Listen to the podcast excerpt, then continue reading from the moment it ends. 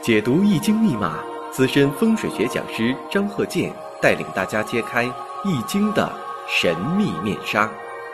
周易新天地，五行解奥秘。请听周易五行。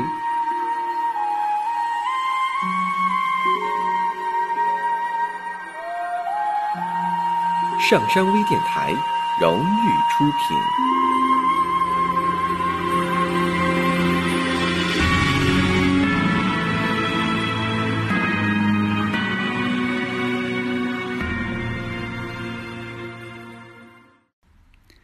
大家好，我是张鹤剑。周一五行，我们看这个例子：男士，丙辰、甲午、辛丑、甲午。那我们看一下这个五行，年上透有正官，月上透有正财，时上透有正财。这个怎么得出来的呢？你像这个辛金呐，对甲木。月上的甲木呢，辛金克甲木，但是呢，一阴一阳，啊，相克者呢则为正财。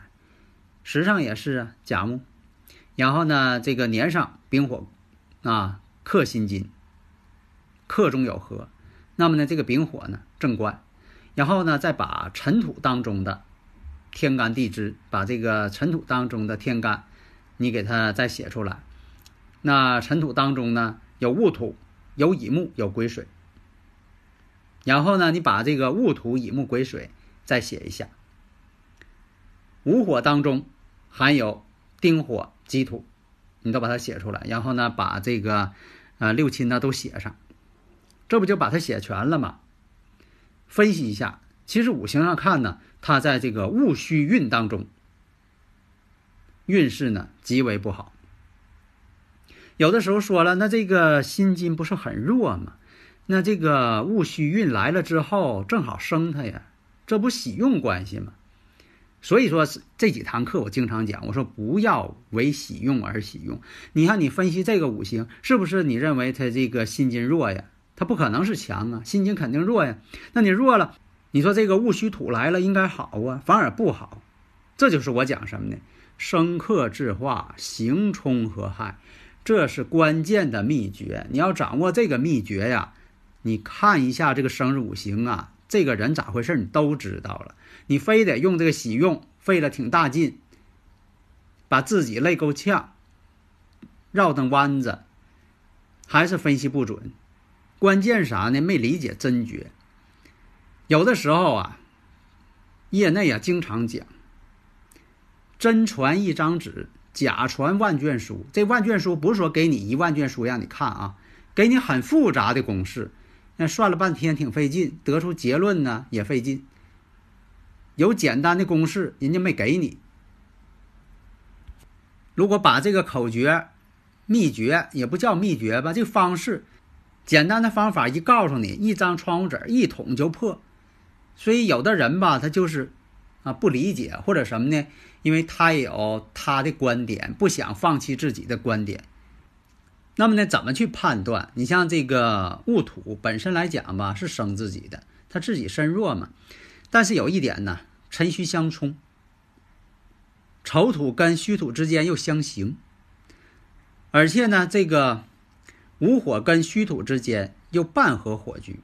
其实这种相冲相刑半合呀，火局呀，都是对辛金不利的。所以判断出来，这个戊戌大运就是不好。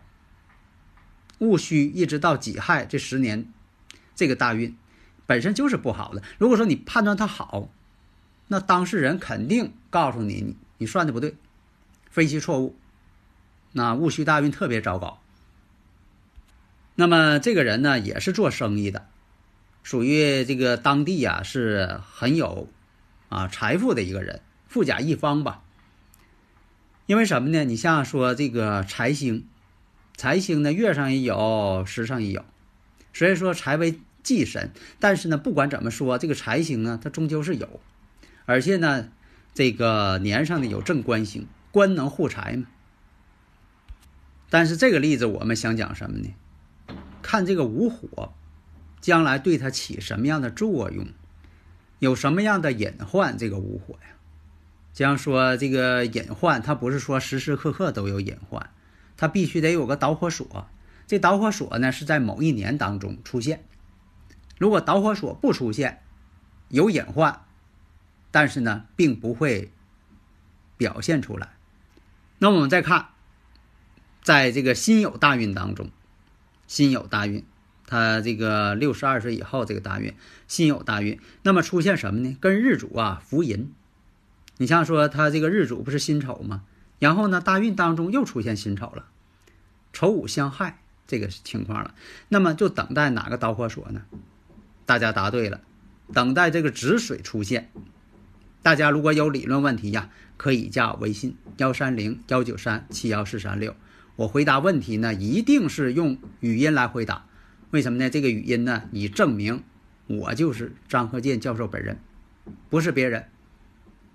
所以呢，就是我呢也保持着一种啊亲民的这么一个观点吧，就说有些问题呢，我都是亲自给讲、亲自回答啊理论问题。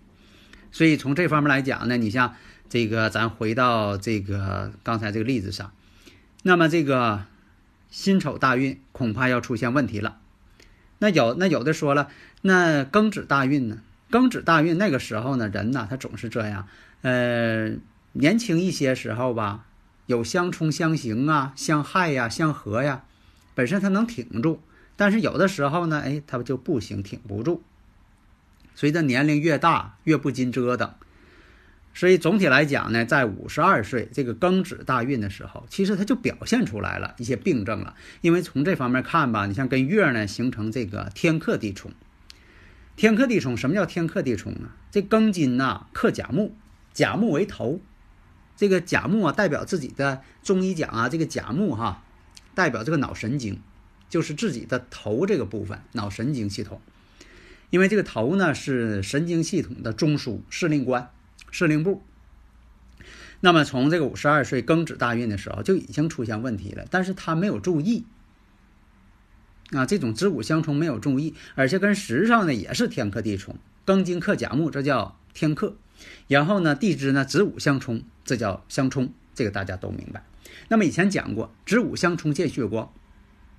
啊，你像说的，呃，这个马上啊，这个到来啊，其实呢，当你听我课的时候呢，听到这节的时候，其实已经到了庚子年了。但是我讲课的时候呢，还没到啊，它有一个时间差，因为这个节目呢，不可能说的这个随时的往上传啊。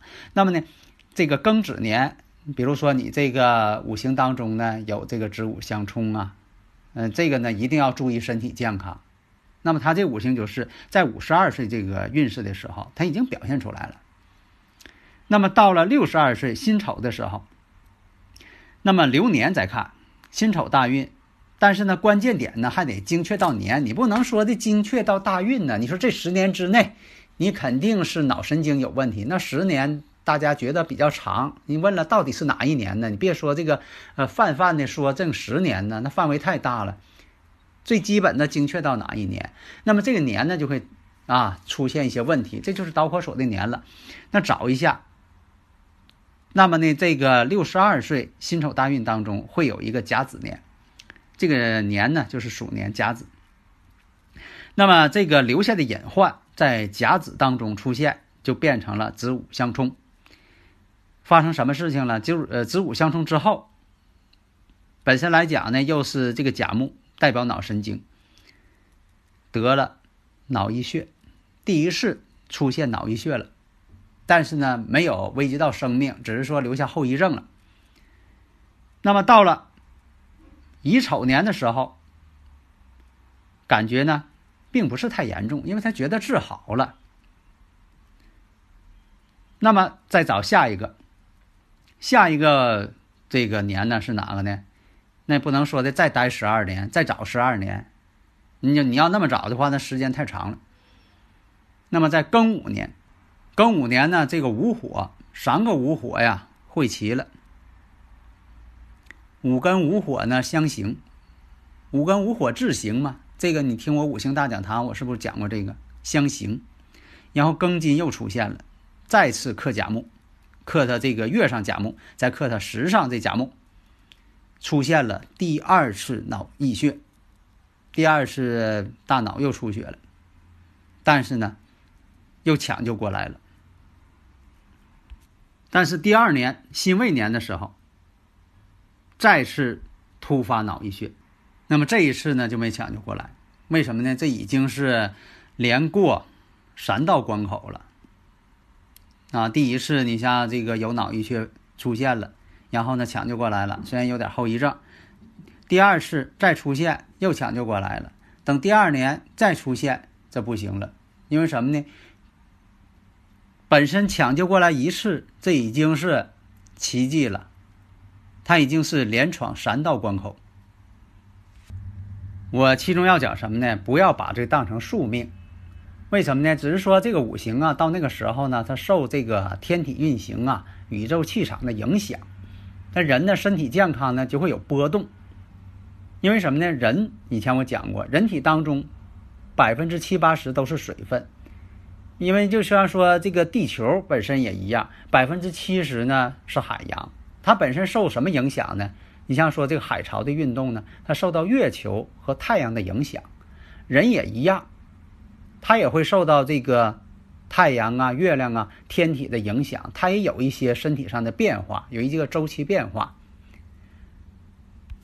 而我们研究这个五行呢，它的积极意义、人生意义在什么地方啊？在于什么呢？防范。注意健康嘛，防范嘛。如果说这个在五行上出现了跟啊宇宙自然不相和谐的这么一个场的时候，那大家就注意了，注意这方面了，容易得病啊。这跟天气冷了，人容易得一些心血管疾病，这个道理是一样的。你不能说的外界的影响对我没有关系，它不影响我，那这也不科学。所以呢，当初呢，这个五行呢，刚才讲了，它有两个午火，这本身就存在一定的隐患。所以有的朋友说呀，啊，有两个午火，这个呀，这个人怎么样？有多少个五行，这怎么样？这个呢都不足取，不能这么判断。如果光从这种五行特征来判断，那学五行太简单了。就像以前民间说的啊，一个旋横，两个旋愣，或者怎么样？那你那么判断，就把人都给模式化了，那本身也不对。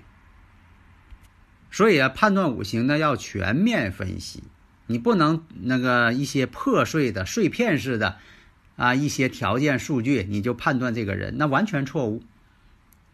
你看这个本身从他这五行来讲，财星两个财星挂两头，财星两头挂啊，他这个以前我讲过哈，官星两头挂啊，劫财星两头挂，印星两头挂啊，这个是财星，那财星多。一般来说呢，财星多的人呢，也有做生意人当老板的。为什么呢？财是本身标志嘛。那你要是说做商业，那商人是求什么呢？利益嘛，利益的最大化，他要挣钱的。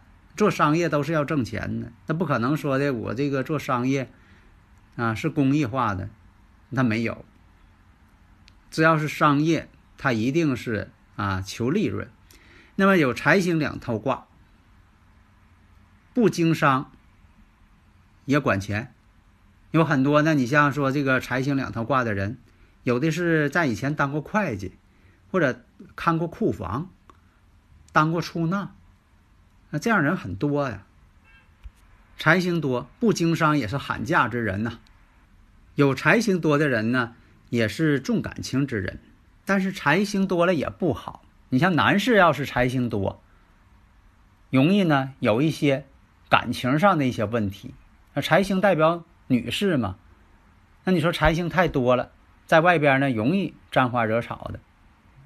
财星嘛，要女士财星多呢，对丈夫老公啊，容易呢多心，容易吃醋。你像说这个老公，呃，经常想要看看老公的微信跟谁聊天呢？平时下班晚走一会儿啊，跟谁唠嗑呢？啊，周边有一些女同事总围着他啊，什么意思？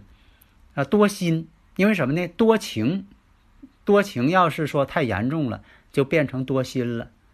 所以呢，你看这个财星，它有很多的表现形式，但是呢，是哪一种表现形式？那你必须得综合看，你不能说看这人财星多啊，就刚才你讲的，就一定有这个特点，那可未必。必须具体问题具体分析，否则的话，这就是盲人摸象。你看这个盲人一摸，这像啊，像个大蒲扇。他说不对，这个像呢，像个大柱子。所以我们在这个分析的时候，第一，看财星啊，你要看财星怎么看？财星是否通根，或者是天干上是否成群，或者地支当中常有这个天干都是什么财星，或者地支本身它是不是财星？另一个呢，伤官生财。以前我讲的伤官生财，多数都是做个体的了。啊，早期呢，可能他是公职人员或者上班的打工的，因为什么呢？年轻的时候他必须积累一些经验。你不能说这个学生刚毕业，然后就鼓励他这个呃自己创业啊，成功的人很少。为什么呢？即便说他有这个食神生财，因为他没有经验。另一个在此呢，我也想说，你像说他这个小孩的这个五行，将来呢他就是当科学家的，或者是搞技术的，你非得小时候让他锻炼，放假了拿个筐到外边卖菜去，让你体验一下生活，体这个一体验生活，就会造成什么呢？他在将来成人的时候。找工作遇到困难了，或者是工作工作不顺心了，他马上呢又提起菜筐去卖菜去了。这样来讲呢，你说这样好啊，自谋职业嘛。但是有一点，那你说你培养个大学生，费了这么多的钱，费了这么大的精力，你让他他最后呢，他提着筐卖菜了。为什么小时候就跟你卖过菜呀？他习惯了，人就是这样，就说的复杂的东西都不爱去做，最后呢都趋向于简单的东西。谁也不可能说的总是这么费劲。那么呢，你这培养的人才呢，对社会也是个浪费呀。你说一个博士他在外边天天去卖卖菜啊，那你说这个这本身来讲对社会也是个损失。因为人生呢，逆水行舟，不进则退。现实当中他遇见困难了，他觉得小时候啊种地还挺清闲，干脆马上就种地去了。啊，这个下坡往下坡走的时候都挺顺的，啊，所以说的这是我对这个培养人才的一点看法吧。好的，谢谢大家。登录微信搜索“上山之声”或 SS Radio，关注上山微电台，让我们一路同行。